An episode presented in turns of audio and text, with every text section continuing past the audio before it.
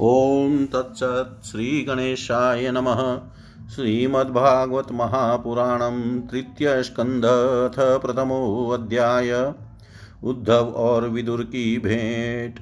श्रीशुक उवाच।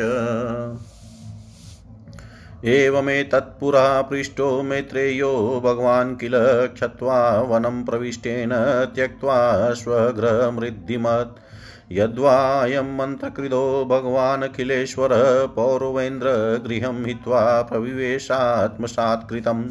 राजोवाच, कुत्र चतुर्भगवता मैत्रेयेणाशसङ्गम कदा वा सह संवाद एतद्वर्णय न प्रभो। न हि अल्पार्थोदयस्तस्य विदुरस्यामलात्मन, तस्मिन् वर्यसि प्रश्नः साधुवादोपबृहीतः।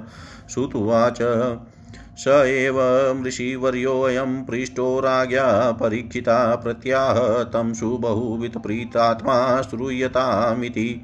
श्रीशुकुवाच, यदा तु राजा स्वसुतान् साधुन पूष्णन धर्मेण विनष्टदृष्टिः, भ्रातुर्यविष्टस्य सुतान् विबन्धुन प्रवेशय लाक्षा ददाह।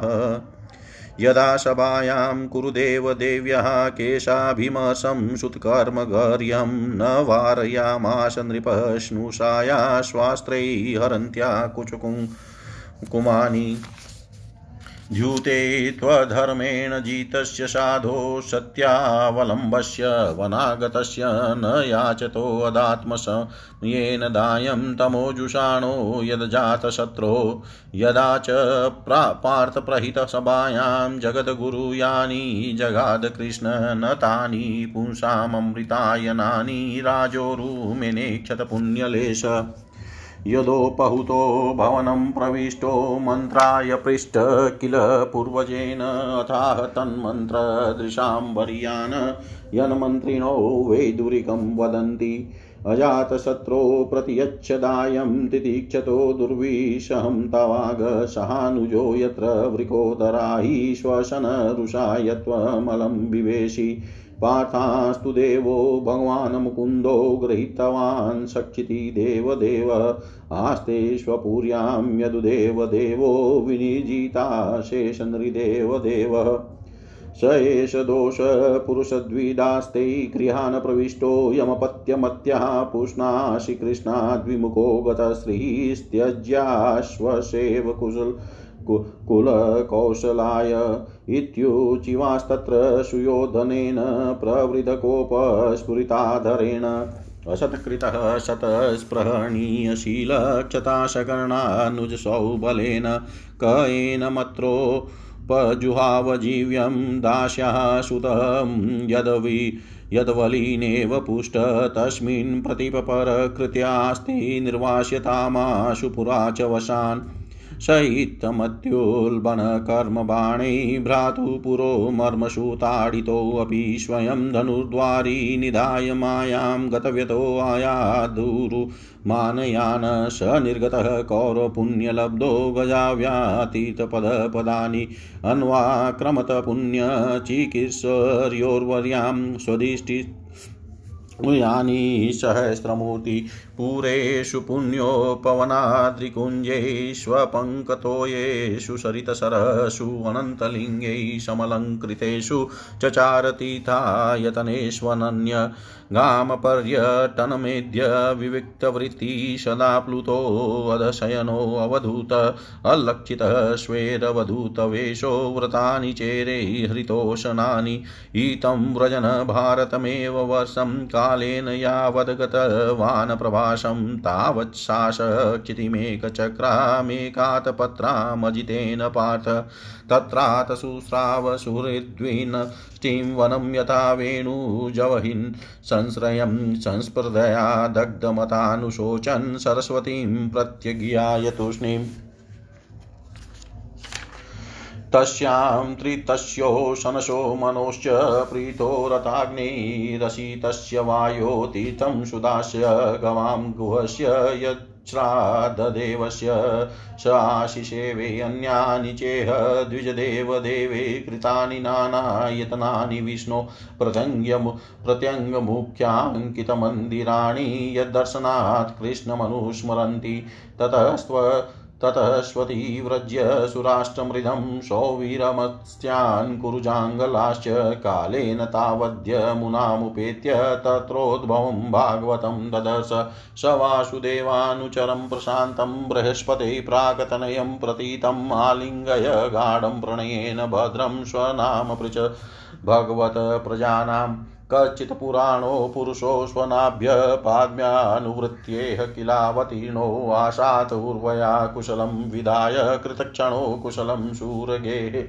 कश्चित् कुरुणां परमसुहन्नो भामशास्ते सुखमङ्गशौर्यो वै स्वसृणां पितृवदत इवराणवदान्यो वरतर्पणेन कच्चिद्वरुताधिपतिर्यधूनां प्रद्युम्न आस्ते सुखमङ्गवीर यं रुक्मणी भगवतोऽभिलेभे आराध्य विप्राण स्मरमादिसर्गे।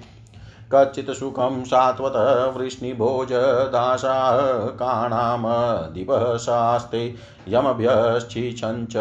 यमभ्यश्चिछञ्च तपत्रनेत्रो नृपाशनाशां परिहृत्य दूरात् कचिद्वरे सौम्यसुतसदृक्य आस्ते अग्रणीरतिनाम साधुषाम् अशुतयं जाम्बवती व्रताढ्या देवं गुह्यं योऽम्बिकया धृतोऽग्रे क्षेमं स कच्चिद्यु युधान आस्तेय फाल्गुनालब्धधनुरहस्य लेभे अञ्जनसाधोक्षजय जशेव एव गतिं तदीयां यतिभिदुरापाम् कचिदबुद्धस्वस्त्यनमिवास्ते स्वफल्कपुत्रो भगवतप्रपन्न यः कृष्णपादाङ्कितङ्गमार्गपांसु स्वचेष्टतः प्रेमविभिन्नधैर्य कच्चिचिव देवकभोजपुत्र्या विष्णुप्रजाया इव देवमातु या वैश्वगेण ददार देवं त्रयी यथा यज्ञवितानमर्थम् अपि स्वीदास्ते भगवान् सुखं वो।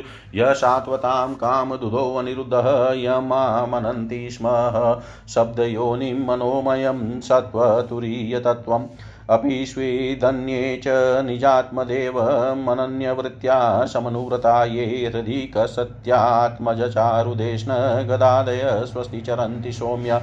अपि स्वदोर्भयां विजयाच्युताभ्यां धर्मेण धर्मपरिपातिसेतुं दुर्योधनोऽतप्यतः यतसभायां साम्राज्यलक्ष्म्यां विजयानुवृत्त्या।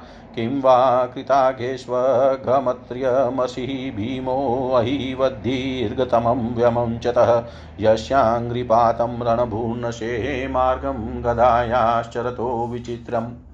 कचिद्यशोधारतयुत्तपाणां गाण्डीव धन्वो परतारिरास्ते अलक्षितो यच्छर कुटगूढो मायाकिरातो गिरिशस्तुतोष यमावूतस्त्वित्तन्नयो पृथाया पार्थैवृतो पक्ष्मभिरक्षिणीव रेमातुदाय मृदेश्वरिक्तं परात सुपर्णाविव वज्रीवक्त्रातः। अहो प्रतापी गृध्रीयते तेन यस्त्वेकवीरोऽधिरतो विजिगये धनुर्दित्य ककुवश्चतस्त्रः। सौम्यानुशोचे तमद्धपतन्तः। भ्रात्रै परिताय विदुद्रुहेय निर्यापितो येन सुहृत्स्वपुर्यः अहं स्वपुत्रान् समनुव्रतेन, सोऽहं हरेमत्र्य विडम्बनेन दृशो नृणां चालयतो विधातु नान्योपलक्ष्य पदवीं प्रसादाचरामि पशनगतविस्मयोऽत्र नूनं नृपाणां त्रिमदोत्तपथानां महिमुश्चाल्यतां चमुभिवधात् प्रपन्नातिजिशेयशोऽप्युपेक्षतागं भगवान् कुरुणाम्। अजस्य जन्मोत्पतनाशनाय कर्माण्यकर्तुग्रहणाय पुंसां नन्वन्यतः कोहरति देहयोगं परो गुणानामुत कर्मतन्त्रम् तस्य प्रपन्नाखिलको लोकपानाम् अवस्थितानामनुशासने स्वे अथाय जातस्य यदुष्वजस्य वार्तां शके कीर्तय तीर्थकीर्ते वार्तां शके कीर्तय तीर्थकीर्ते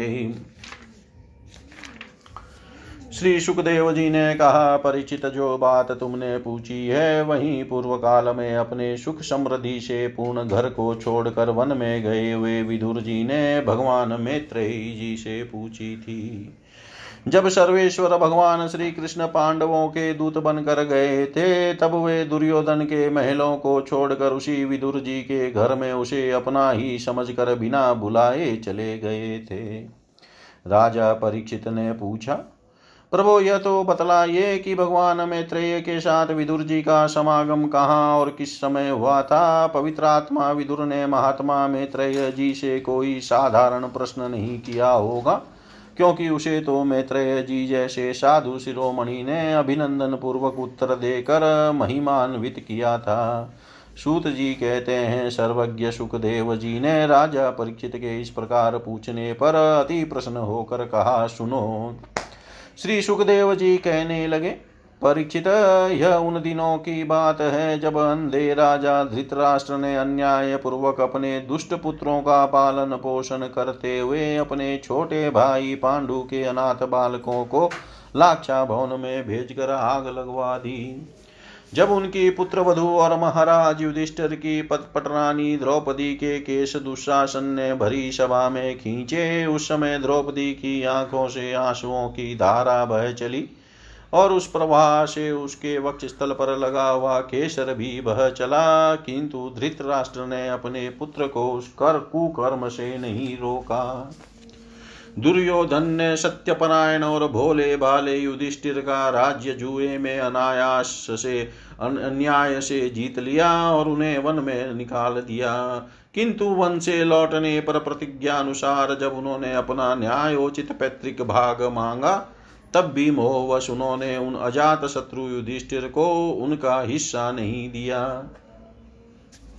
महाराज युधिष्ठर के भेजने पर जब जगत गुरु भगवान श्री कृष्ण ने कौरवों की सभा में हित भरे सुमधुर वचन कहे, जो भीष्मादि सजनों को अमृत से लगे, पर कुरुराज ने उनके कथन को कुछ भी आदर नहीं दिया, देते कैसे? उनके तो सारे पुण्य नष्ट हो चुके थे। फिर जब सलाह के लिए विदुर जी को बुलाया गया, तब मंत्रियों में श्रेष्ठ विदुर जी ने राज्य भवन में जाकर बड़े भाई धृतराष्ट्र के पूछने पर उन्हें वह सम्मति दी जिसे नीति शास्त्र के जानने वाले पुरुष विदुर नीति कहते हैं। उन्होंने कहा, महाराज, आप जात शत्रु महात्मा युधिष्ठिर का उनका हिस्सा दे दीजिए। वे आपके न सहने योग्य अपराध को भी सह रहे हैं। भीम रूप काले नाग से तो आप भी बहुत डरते हैं। देखिए वह अपने छोटे भाइयों के सहित बदला लेने के लिए बड़े क्रोध से फुफकारे मार रहा है। आपको पता नहीं, भगवान श्री कृष्ण ने पांडवों को अपना लिया है। वे यदुवीरों के आराध्य देव इस समय अपनी राजधानी द्वारकापुरी में विराजमान है। उन्होंने पृथ्वी के सभी बड़े बड़े राजाओं को अपने अधीन कर लिया है तथा ब्राह्मण और देवता भी उन्हीं के पक्ष में है, जिसे आप पुत्र मानकर पाल रहे हैं तथा जिसकी हाँ में हाँ मिलाते जा रहे हैं। उस दुर्योधन के रूप में तो मूर्तिमान दोष ही आपके घर में घुसा बैठा है। यह तो साक्षात भगवान श्री कृष्ण से द्वेष करने वाला है। इसी के कारण आप भगवान श्री कृष्ण से विमुख होकर श्रीहीन हो रहे हैं। अतएव यदि आप अपने कुल की कुशल चाहते हैं तो इस दुष्ट को तुरंत ही त्याग दीजिए। विदुर जी का ऐसा सुंदर स्वभाव था कि साधु जन भी उसे प्राप्त करने की इच्छा करते थे, किंतु उनकी यह बात सुनते ही कर्ण दुशासन और शकुनी के सहित दुर्योधन के होठ अत्यंत क्रोध से फड़कने लगे। और उसने उनका तिरस्कार करते हुए कहा, अरे, इस कुटिल दासी पुत्र को यहाँ किसने बुलाया है? यह जिनके टुकड़े खा खा कर जीता है, उन्हीं के प्रतिकूल होकर शत्रु का काम बनाता है। इसके प्राण तो मत लो, परंतु इसे हमारे नगर से तुरंत बाहर निकाल दो। भाई के सामने ही कानों में बाण के समान लगने वाले इन अत्यंत कठोर वचनों से मनमाहत होकर भी विदुर जी ने कुछ बुरा न माना और भगवान की माया को प्रबल समझकर अपना धनुष राज द्वार पर रख वे हस्तिनापुर से चले गए, चल दिए। कौरवों को विदुर जैसे महात्मा बड़े पुण्य से प्राप्त हुए थे, वे हस्तिनापुर से चलकर पुण्य करने की इच्छा से भूमंडल में तीर्थपाद भगवान के क्षेत्रों में विचरने लगे, जहाँ श्रीहरि, ब्रह्मा, रुद्र, अनंत आदि अनेकों मूर्तियों के रूप में विराजमान है। जहाँ जहाँ भगवान की प्रतिमाओं से सुशोभित तीर्थ स्थान, नगर, पवित्र वन, पर्वत, निकुंज और निर्मल जल से भरे हुए नदी, सरोवर आदि थे, उन सभी स्थानों में वे अकेले ही विचरते रहे। वे अवधुत वेश में स्वच्छंदता पूर्वक पृथ्वी पर विचरते थे। जिस आत्मीय जन उन्हें पहचान न सके, वे शरीर को सजाते न थे। पवित्र और साधारण भोजन करते, शुद्ध वृत्ति से जीवन निर्वाह करते, प्रत्येक तीर्थ में स्नान करते, ज़मीन पर सोते और भगवान को प्रसन्न करने वाले व्रतों का पालन करते रहते थे। इसी, इस प्रकार भारतवर्ष में ही विचरते विचरते जब तक वे प्रभास क्षेत्र में पहुँचे, तब तक भगवान श्री कृष्ण की सहायता से महाराज युधिष्ठिर पृथ्वी का एक छत्र अखंड राज्य करने लगे थे। वहाँ उन्होंने अपने कौरव बंधुओं के विनाश का समाचार सुना, जो आपस की कलह के कारण परस्पर लड़ भिड़ कर उसी प्रकार नष्ट हो गए थे। जैसे अपनी ही रगड़ से उत्पन्न हुई आग से बांसों का सारा जंगल जलकर खाक हो जाता है। यह सुनकर वे शोक करते हुए चुपचाप सरस्वती के तीर पर आए। वहाँ उन्होंने त्रित उष्णा मनु पृथु अग्नि असित वायु, सुदास गौ और श्राद्ध देव के नामों से प्रसिद्ध ग्यारह तीर्थों का सेवन किया। इनके सिवा पृथ्वी में ब्राह्मण और देवताओं के स्थापित किए हुए जो भगवान विष्णु के और भी अनेकों मंदिर थे, जिनके शिखरों पर भगवान के प्रधान आयुध चक्र के चिन्ह थे और जिनके दर्शन मात्र से श्री कृष्ण का स्मरण हो जाता हो आता था, उनका भी सेवन किया। वहाँ से चलकर वे धन धान्य पूर्ण सौराष्ट्र, सौवीर, मत्स्य और कुरुजांगल आदि देशों में होते हुए, जब कुछ दिनों में यमुना तट पर पहुँचे, तब वहाँ उन्होंने परम भागवत उद्धव जी का दर्शन किया। वे भगवान श्री कृष्ण के प्रख्यात सेवक और अत्यंत शांत स्वभाव थे। वे पहले बृहस्पति जी के शिष्य रह चुके थे। विदुर जी ने उन्हें देख कर प्रेम से गाढ़ा आलिंगन किया और उनसे अपने आराध्य भगवान श्री कृष्ण और उनके आश्रित अपने स्वजनों का कुशल समाचार पूछा। विदुर जी कहने लगे, उद्धव जी, पुराण पुरुष बलराम जी और श्री कृष्ण ने अपने ही नाभि कमल से उत्पन्न हुए ब्रह्मा जी की प्रार्थना से इस जगत में अवतार लिया है। वे पृथ्वी का भार उतार कर सबको आनंद देते हुए अब श्री वासुदेव जी के घर कुशल से रह रहे हैं न? प्रियवर, हम कुरुवंशियों के परम सुहृद और पूज्य वसुदेव जी, जो पिता के समान उदारता पूर्वक अपनी कुंती आदि बहनों को उनके स्वामियों का संतोष कराते हुए उनकी सभी मन चाही वस्तुएँ देते आए हैं। आनंद पूर्वक है ना? प्यारे उद्धव जी, यादवों के सेनापति वीरवर वीरवर प्रद्युम्न जी तो प्रसन्न है ना? जो पूर्व जन्म में कामदेव थे, तथा जिन्हें देवी रुक्मणी जी ने ब्राह्मणों की आराधना करके भगवान से प्राप्त किया था। सात्वत वृष्णि भोज दासाह वंशी यादवों के अधिपति महाराज उग्रसेन तो सुख से है न? जिन्होंने राज्य पाने की आशा का सर्वथा परित्याग कर दिया था, किंतु कमल नयन भगवान श्री कृष्ण ने जिन्हें फिर से राज सिंहासन पर बैठाया। सौम्य अपने पिता श्री कृष्ण के समान समस्त रथियों में अग्रगण्य श्री कृष्ण तनयन सांब कुशल तो है है ना? ये पहले पार्वती जी के द्वारा गर्भ धारण किए हुए स्वामी कार्तिक हैं। अनेकों व्रत करके जामवती ने इन्हें जन्म दिया था, जिन्होंने अर्जुन से रहस्य युक्त धनुर्विद्या की शिक्षा पाई है। वे सात्य की जो तो कुशल पूर्वक है। वे भगवान श्री कृष्ण की सेवा से अनायास ही भगवत जनों की उस महान स्थिति पर पहुँच गए हैं, जो बड़े बड़े योगियों को भी दुर्लभ है। भगवान के शरणागत निर्मल भक्त, बुद्धिमान, अक्रूर जी भी प्रसन्न है ना, जो श्री कृष्ण के चरण चिन्हों से अंकित व्रज के मार्ग की रज से, रज में प्रेम से अधीर होकर लौटने लगे थे। भोजवंशी देवक देवक की पुत्र देव की जी, अच्छी तरह है ना? जो देव माता अदिति के समान ही साक्षात विष्णु भगवान की माता है, जैसे वेद त्रही यज्ञ विस्तार रूप अर्थ को अपने मंत्रों में धारण किए रहती है, उसी प्रकार उन्होंने भगवान श्री कृष्ण को अपने गर्भ में धारण किया था। आप भक्तजनों की कामनाएँ पूर्ण करने वाले भगवान अनिरुद्ध जी सुखपूर्वक है ना? जिन्हें शास्त्र वेदों के आदि कारण और अंतकरण चतुष्ट अंतकरण चतुष्टय के चौथे अंश मन के अधिष्ठाता बतलाते हैं। चित अहंकार बुद्धि और मन ये अंतकरण के चार अंश हैं। इनके अधिष्ठाता क्रमशः वासुदेव संकर्षण प्रद्युम्न और अनिरुद्ध हैं। सौम्य स्वभाव उद्धव जी, अपने हृदयेश्वर भगवान श्री कृष्ण का अनन्य भाव से अनुसरण करने वाले जो हृदय सत्य, भामानंदन, चारु देश और गद आदि अन्य भगवान के पुत्र हैं, वे सब भी कुशल पूर्वक हैं न। महाराज युधिष्ठर अपनी अर्जुन और श्री कृष्ण रूप दोनों भुजाओं की सहायता से धर्म मर्यादा का न्याय पूर्वक पालन करते हैं न? मैदानों की बनाई हुई सभा में इनके राज्य वैभव और दबदबे को देख कर दुर्योधन को बड़ा डाह हुआ था। अपराधियों के प्रति अत्यंत सहिष्णु भीमसेन ने सर्प के समान दीर्घकालीन क्रोध को छोड़ दिया है क्या? जब वे गदा युद्ध में तरह तरह के पैंतरे बदलते थे, तब उनके पैरों की धमक से धरती डोलने लगती थी। जिनके बाणों के जाल से छिपकर किरात वेशधारी अतएव किसी की पहचान में न आने वाले भगवान शंकर प्रसन्न हो गए थे। वे रथी और युद्धपतियों का सुयश बढ़ाने वाले गांडीवधारी अर्जुन तो प्रसन्न प्रसन्न है न? अब तो उनके सभी शत्रु शांत चुक, हो चुके होंगे। पलक जिस प्रकार नेत्रों की रक्षा करते हैं, उसी प्रकार कुंती के पुत्र युधिष्ठिर आदि जिनकी सर्वदा संभाल रखते हैं और कुंती ने ही जिनका लालन पालन किया है, वे माद्री के यमज पुत्र नकुल सहुदे, सहदेव कुशल से तो है न। उन्होंने युद्ध में शत्रु से अपना राज्य उसी प्रकार छीन लिया, जैसे दो गरुड़ इंद्र के मुख से अमृत कल निकाल लाए।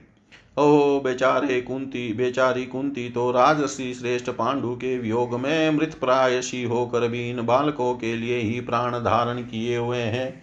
रथियों में श्रेष्ठ महाराज पांडु ऐसे अनुपम वीर थे कि उन्होंने केवल एक धनुष लेकर ही अकेले चारों दिशाओं को जीत लिया था।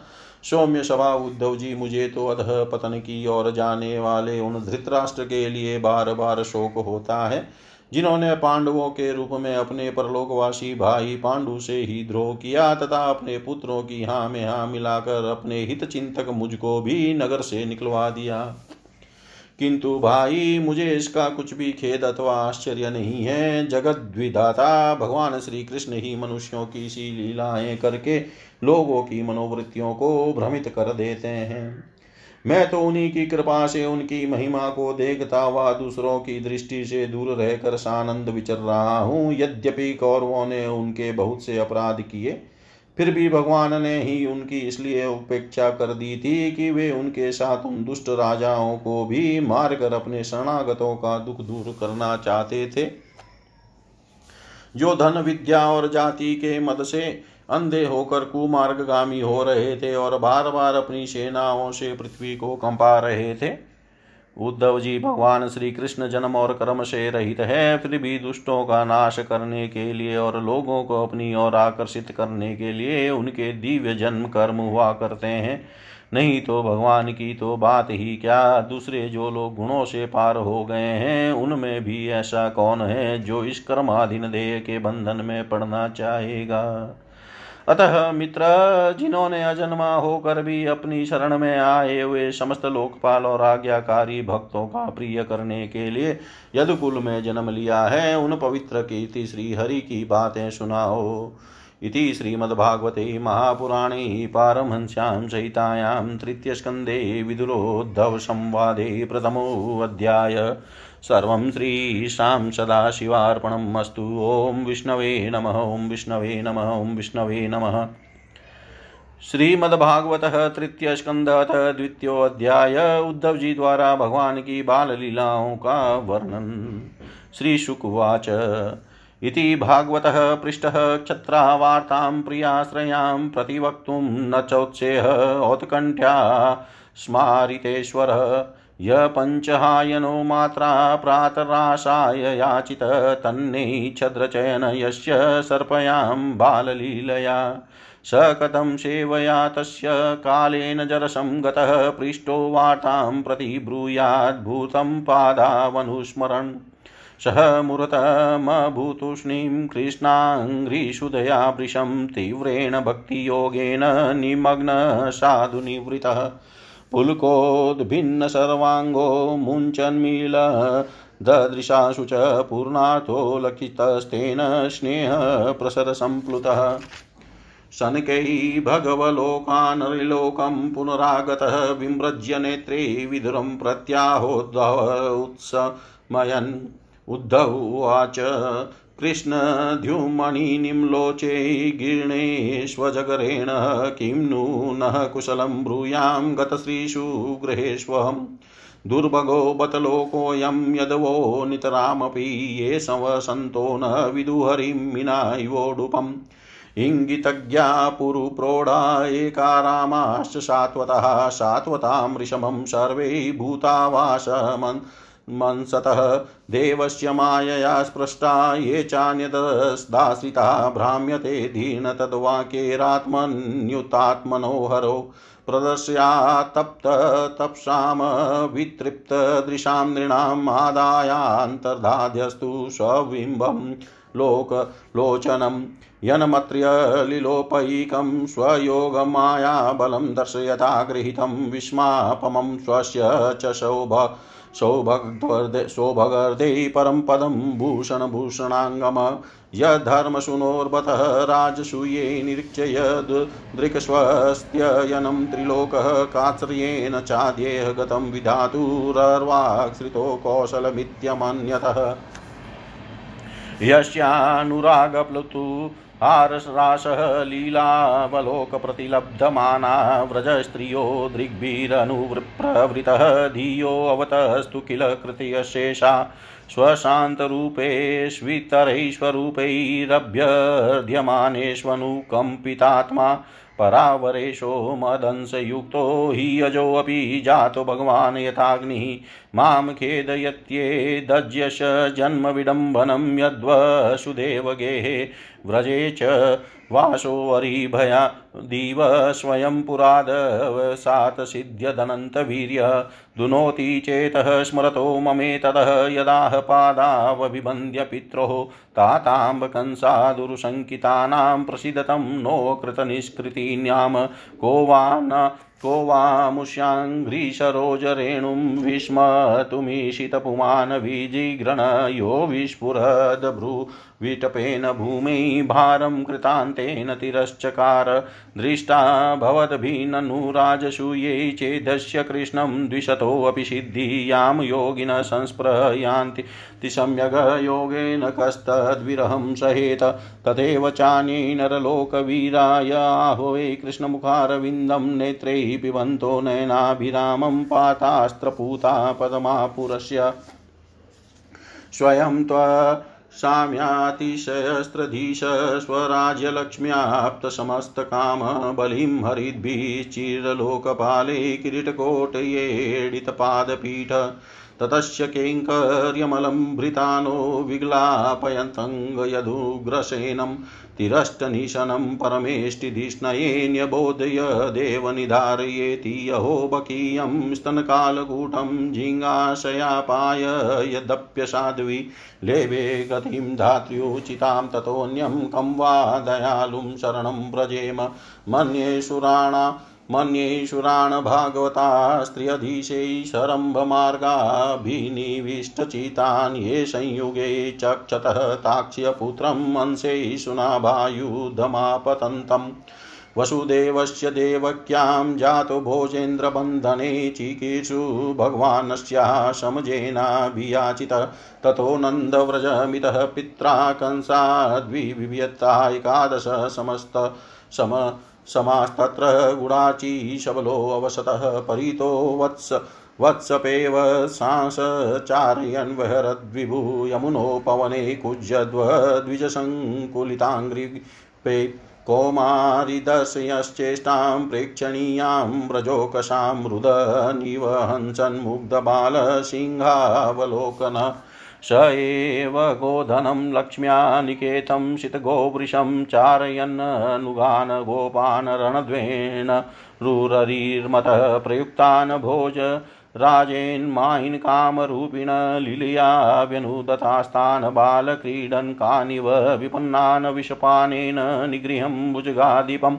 उत्थाप्यापायद्गावस्तत्तोऽयं प्रकृतिस्थितं मया जयदघोषवेन गोपराजं द्विजोतमे वितस्य चोरुभारस्य चिकीर्षणसदवयं विभु। वसतेन्द्रैव्रजकोपाद्भग्नमाने अतिविह्वलगोत्रलीलात् पत्रेण त्रातो भद्रानुगृह्णता सरच्छशीकरे मृष्टं मानयन् रजनीमुखं गायन् कलपदं रेमे स्त्रीणां मण्डलमण्डन, गायन् कलपदं रेमे स्त्रीणां मण्डलमण्डन। श्री सुखदेव जी कहते हैं, जब विदुर जी ने परम भक्त उद्धव से इस प्रकार उनके प्रियतम श्री कृष्ण से संबंध रखने वाली बातें पूछी, तब उन्हें अपने स्वामी का स्मरण हो आया और वे हृदय भराने के कारण कुछ भी उत्तर न दे सके। जब ये पाँच वर्ष के थे, तब बालकों की तरह खेल में ही श्री कृष्ण की मूर्ति बनाकर उसकी सेवा पूजा में ऐसे तनमय हो जाते थे कि कलेवे के लिए माता के बुलाने पर भी उसे छोड़कर नहीं जाना चाहते थे। अब तो दीर्घ काल से उन्हीं की सेवा में रहते रहते ये बूढ़े हो चले थे। अतः विदुर जी के पूछने से उन्हें अपने प्यारे प्रभु के चरण कमलों का स्मरण हो आया। उनका चित विरह से व्याकुल हो गया। फिर वे कैसे उत्तर दे सकते थे?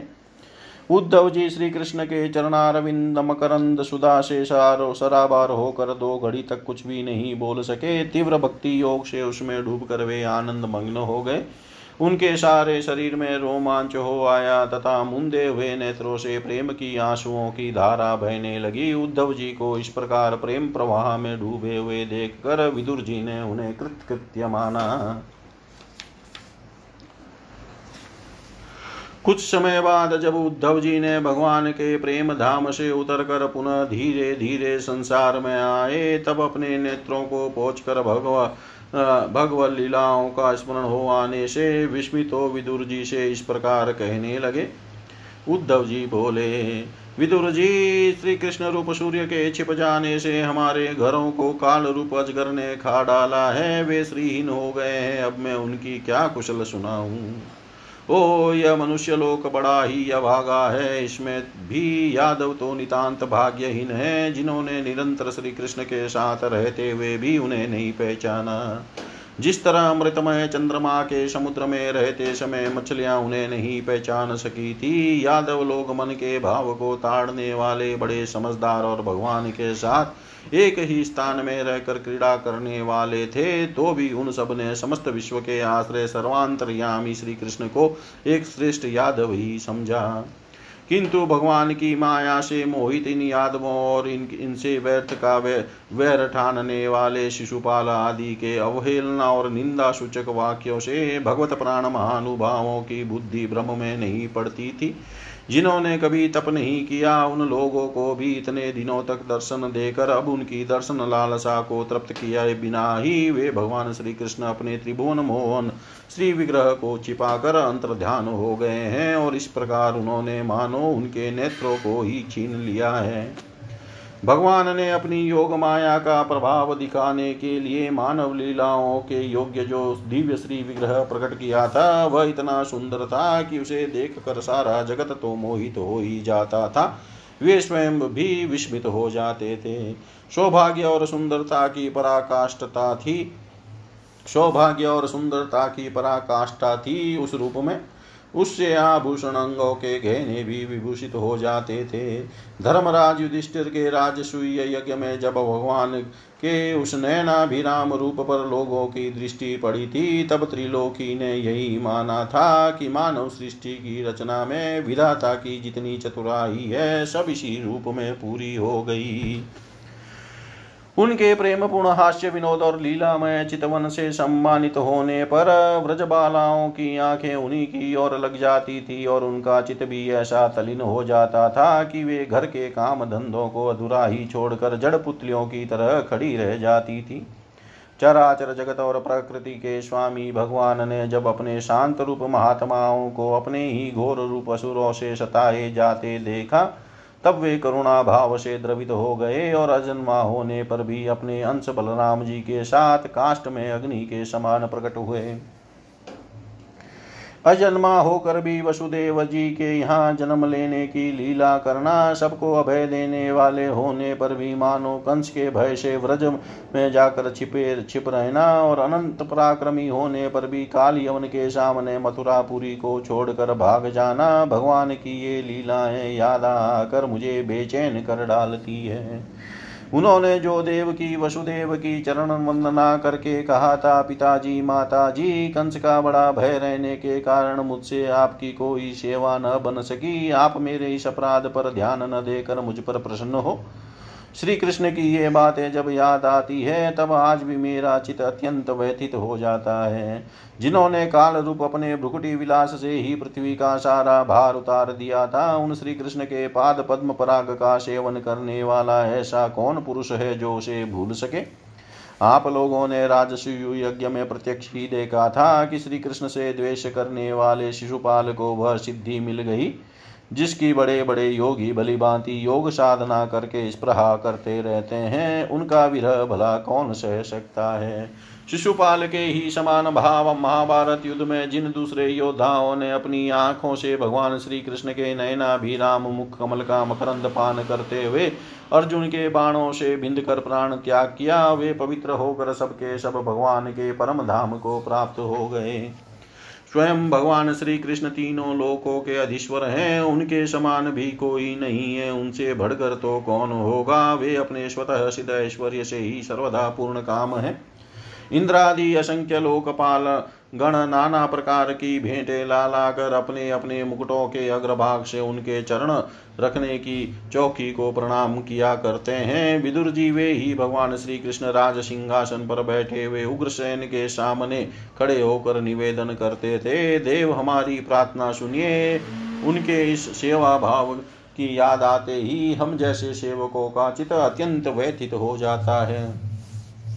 पापिनी पूतना ने अपने स्तनों में हलाहल विष लगाकर श्री कृष्ण को मार डालने की नियत से उन्हें दूध पिलाया था। उसका भी भगवान, उसको भी भगवान ने वह परम गति दी जो धाय को मिलनी चाहिए। उन भगवान श्री कृष्ण के अतिरिक्त और कौन दयालु है जिसकी शरण ग्रहण करें?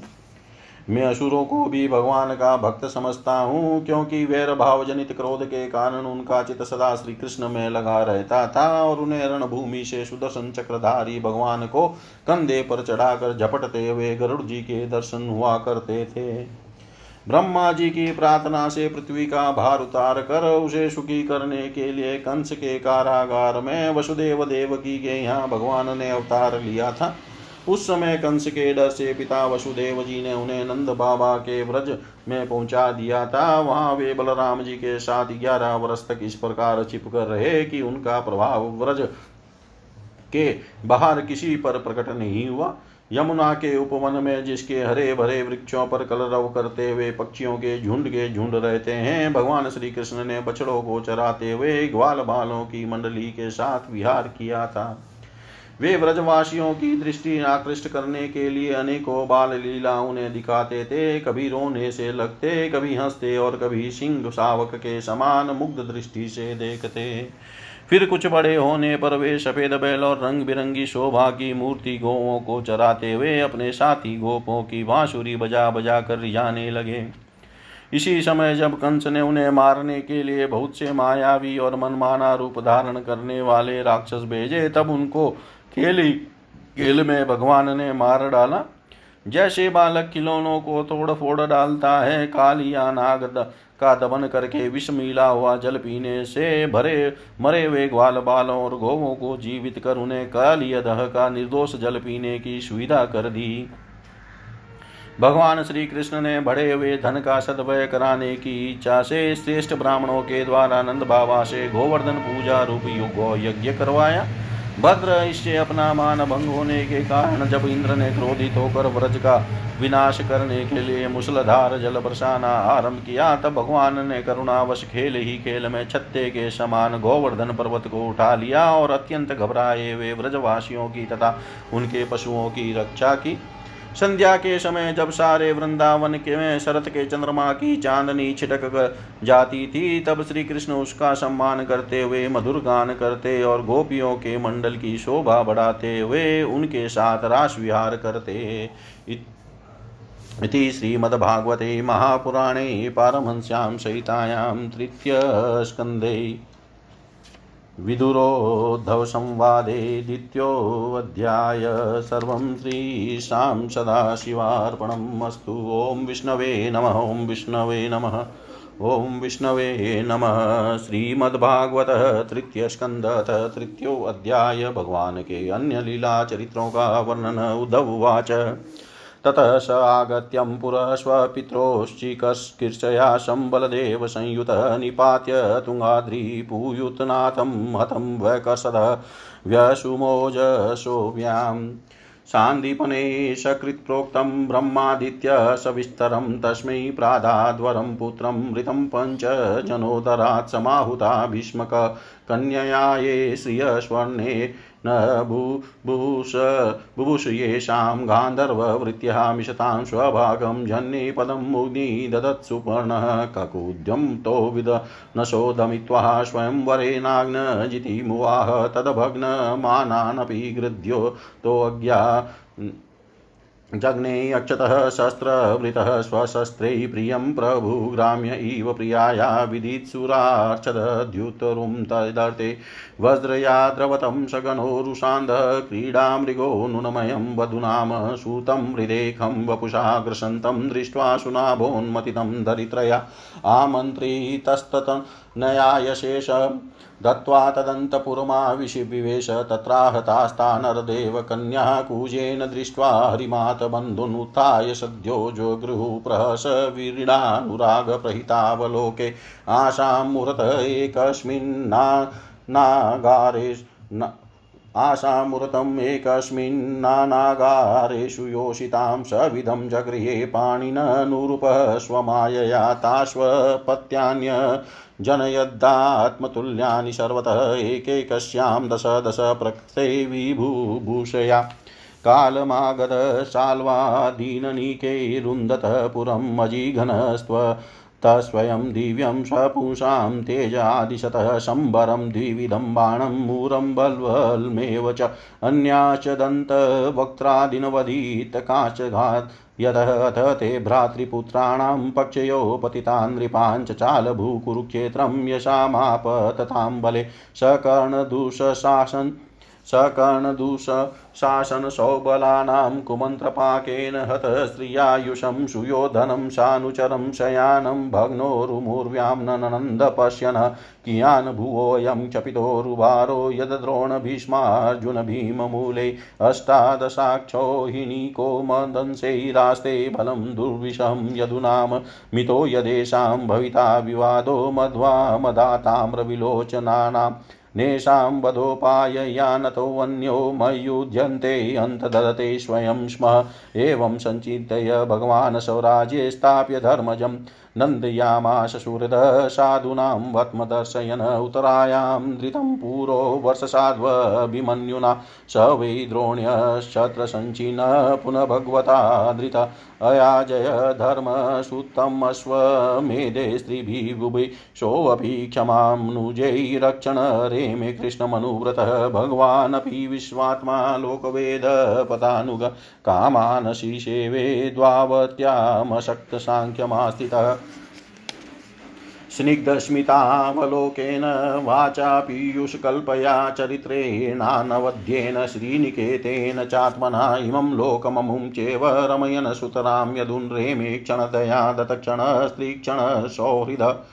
तस्यैव रमणा रममाणस्य संवत्सर गणान् बहून् गृहमेधेषु योगेषु विरागसमजायत देवादिनेषु कामेषु देवादिन स्वयं पुमान् को विस्रम्भेत योगेन योगेश्वरमनुव्रतः पुर्यां कदाचित् क्रीडद्भिर्यदुभोजकुमारकैकोपिता मुनय शेपु भगवन्मत कोविदा ततः कतिपये मासे वृष्णिभोजान्धकादय ययुप्रभासं सरिष्टारते देवविमोहिता। तत्र स्नात्वा पितॄन् देवान् ऋषिश्च देवतद्वम्बसा तर्पयित्वात् विप्रेभ्यो गावो बहुगणा ददु हिरण्यं रजतं शय्यां वासास्य जिनकम्बलान्यान् रतानि भानकन्याधरामृतिकरीमपि अनं चारुरसं तेभ्यो दत्त्वा भगवदर्पणं गोविप्राताशवसुरा प्रणये एमुभुवि मूर्धभि गोविप्रासार्थाशवसुरा प्रणमे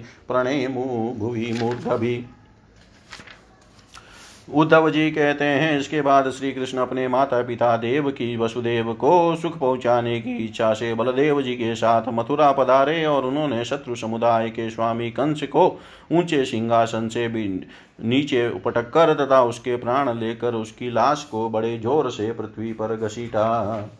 शांतिपनी मुनि के द्वारा एक बार उच्चारण किए हुए सांगोपांग वेद का अध्ययन करके दक्षिणा स्वरूप उनके मरे हुए पुत्र को पंचजन नामक राक्षस के पेट से यमपुरी से लाकर दे दिया। भीष्म का नंदिनी रुक्मणी के सौंदर्य से अथवा रुक्म के बुलाने से जो शिशुपाल और उसके सहायक वहाँ आए हुए थे, उनके सिर पर पैर रखकर गांधर्व विधि के द्वारा विवाह करने के लिए अपनी नित्य संगिनी रुक्मणी को वैसे ही हरण कर लाए, जैसे गरुड़ अमृत कलश को ले आए थे। स्वयंवर में सात बिना नथे हुए बैलों के नाथ कर नाग नागन जीती सत्या से विवाह किया। इस प्रकार मान भंग हो जाने पर मूर्ख राजाओं ने शस्त्र उठाकर राजकुमारी को छीनना चाहा। तब भगवान श्री कृष्ण ने बिना, स्वयं बिना घायल हुए अपने शस्त्रों से उन्हें मार डाला। भगवान विषयी पुरुषों की शी लीला करते हुए अपनी प्राण प्रिया सत्यभामा को प्रसन्न करने की इच्छा से उनके लिए स्वर्ग से कल्प रख चुकाड़ लाए। उस समय इंद्र ने क्रोध से अंधे होकर अपने सैनिकों सहित उन पर आक्रमण कर दिया, क्योंकि वह निश्चय ही अपनी स्त्रियों का क्रीड़ा मर्ग बना हुआ है। अपने विशाल डील डोल से आकाश को भी ढक देने वाले अपने पुत्र भौमासुर को भगवान के हाथ से मरा हुआ देख कर पृथ्वी ने जब उनसे प्रार्थना की, तब उन्होंने भौमासुर के पुत्र भगदत्त को उसका उसका बचा हुआ राज्य देकर उसके अंतपुर में प्रवेश किया। वहाँ भौमासुर द्वारा हर कर लाई हुई बहुत सी राजकन्याएँ थी। वे दिन बिंदु श्री कृष्णचंद्र को देखते ही खड़ी हो गई और सबने महान हर्ष लज्जा और प्रेम पूर्ण चितवन से तत्काल ही भगवान को पति रूप में वर्ण कर लिया। तब भगवान ने अपनी निज शक्ति योग माया से उन ललनाओं के अनुरूप उतने ही रूप धारण कर उन सबका अलग अलग महलों में एक ही मुहूर्त में विधिवत पानी ग्रहण किया। अपनी लीला का विस्तार करने के लिए उन्होंने उनमें से प्रत्येक के गर्भ से सभी गुणों में अपने ही समान दस दस पुत्र उत्पन्न किए। जब काल यवन जरासन सालवादी ने अपनी सेनाओं से मथुरा और द्वारकापुरी को घेरा था तब भगवान ने निज जनों को अपनी अलौकिक शक्ति देकर उन्हें स्वयं मरवाया था। संबर द्विविध बाणासुर, मूर बलवल तथा दंत वक्र आदि अन्य योद्धाओं में से भी किसी को उन्होंने स्वयं मारा था और किसी को दूसरों से मरवाया। इसके बाद उन्होंने आपके भाई धृतराष्ट्र और पांडु के पुत्रों का पक्ष लेकर आए हुए राजाओं का भी संहार किया। जिनके सेना सहित कुरुक्षेत्र में पहुँचने पर पृथ्वी डगमगाने लगी थी। कर्ण दुशासन और शकुनी की खोटी सलाह से जिसकी आयु और स्त्री दोनों नष्ट हो चुकी थी तथा भीमसेन की गदा से जिसकी जांग टूट चुकी थी, उस दुर्योधन को अपने साथियों के सहित पृथ्वी पर पड़ा देखकर भी उन्हें प्रसन्नता नहीं हुई। वे सोचने लगी, यदि द्रोण, भीष्म अर्जुन और भीमसेन के द्वारा इस अठारह अक्षोहिणी सेना का विलुप्त संहार हो भी गया तो इससे पृथ्वी का कितना भार हल्का हुआ। अभी तो मेरे अंश रूप प्रद्युम्न आदि के बल से बढ़े हुए यादवों का दुसह दल बना ही हुआ है। जब वे मधुपान से मतवाले हो, लाल लाल आँखें करके आपस में लड़ने लगेंगे, तब उससे ही इसका नाश होगा। इसके सिवा और कोई उपाय नहीं है। असल में मेरे संकल्प करने पर ये स्वयं ही अंतर्धान हो जाएँगे। यो सोचकर भगवान ने युधिष्ठिर को अपनी पैतृक राजगद्दी पर बैठाया और अपने सभी सगे संबंधियों को सतपुरुषों का मार्ग दिखाकर आनंदित किया। उत्तरा के उदर में जो अभिमन्यु का, अभिमन्यु ने पूर्ववंश का बीज स्थापित किया था, वह भी अश्वत्थामा के ब्रह्मास्त्र से नष्ट सा हो हो चुका था, किंतु भगवान ने उसे बचा लिया। उन्होंने धर्मराज युधिष्ठिर से तीन अश्वमेध यज्ञ करवाए और वे भी श्री कृष्ण के अनुगामी होकर अपने छोटे भाइयों की सहायता से पृथ्वी की रक्षा करते हुए बड़े आनंद से रहने लगे। विश्वात्मा श्री भगवान ने भी द्वारकापुरी में रहकर लोक और वेद की मर्यादा का पालन करते हुए सब प्रकार के भोग भोगे, किंतु सांख्य योग की स्थापना करने के लिए उनमें कभी आसक्त नहीं हुए। मधुर मुस्कान स्नेहमयी, चितवन और सुधा, चितवन सुधामही वाणी, निर्मल चरित्र तथा समस्त शोभा और सुंदरता के निवास अपने श्री विग्रह से लोक परलोक और विशेषतः यादवों को आनंदित किया तथा रात्रि में अपनी प्रियाओं के साथ क्षणिक अनुराग युक्त होकर समयोचित विहार किया। और इस प्रकार उन्हें भी सुख दिया। इस तरह बहुत वर्षों तक विहार करते करते उन्हें ग्रस्त आश्रम संबंधी भोग सामग्रियों से वैराग्य हो गया। ये भोग सामग्रियाँ ईश्वर के अधीन है और जीव भी उन्हीं के अधीन है। जब योगेश्वर भगवान श्री कृष्ण को ही उनसे वैराग्य हो गया, तब भक्ति योग के द्वारा उनका अनुगमन करने वाले भक्त तो उन पर विश्वास ही कैसे करेगा? एक बार द्वार, द्वारकापुरी में खेलते हुए यदुवंशी और भोजवंशी बालकों ने खेल खेल में कुछ मुनीश्वरों को चिढ़ा दिया। तब यादव कुल का नाश ही भगवान को अभिष्ट है। यह समझकर उन ऋषियों ने बालकों को साप दे दिया। इसके कुछ ही महीने बाद भावी वस वृष्णि भोज और अंतक वंशी यादव बड़े हर्ष से रथों पर चढ़कर प्रभास क्षेत्र को गए। वहाँ स्नान करके उन्होंने उस तीर्थ से जल से पितर देवता और ऋषियों को अतर्पण किया, तथा ब्राह्मणों को श्रेष्ठ गोएँ दी। उन्होंने सोना, चांदी, सैया, वस्त्र, मृग, चर्म कम्बल पाल की, रथ, हाथी, कन्याएँ और ऐसी भूमि जिसके, जिससे जीविका चल सके, तथा नाना प्रकार के सरसन भी भगवत अर्पण करके ब्राह्मणों को दिया। इसके पश्चात गौ और ब्राह्मणों के लिए ही प्राण धारण करने वाले उन वीरों ने पृथ्वी पर सिर टेक कर उन्हें प्रणाम किया। इति श्रीमद्भागवते महापुराणे परमहंस्यां सहितायां तृतीयस्कन्धे विदुरोद्धवसंवादे तृतीयोऽध्याय. सर्वं श्रीशां सदाशिवार्पणम् अस्तु। ॐ विष्णवे नमः, ॐ विष्णवे नमः, ॐ विष्णवे नमः।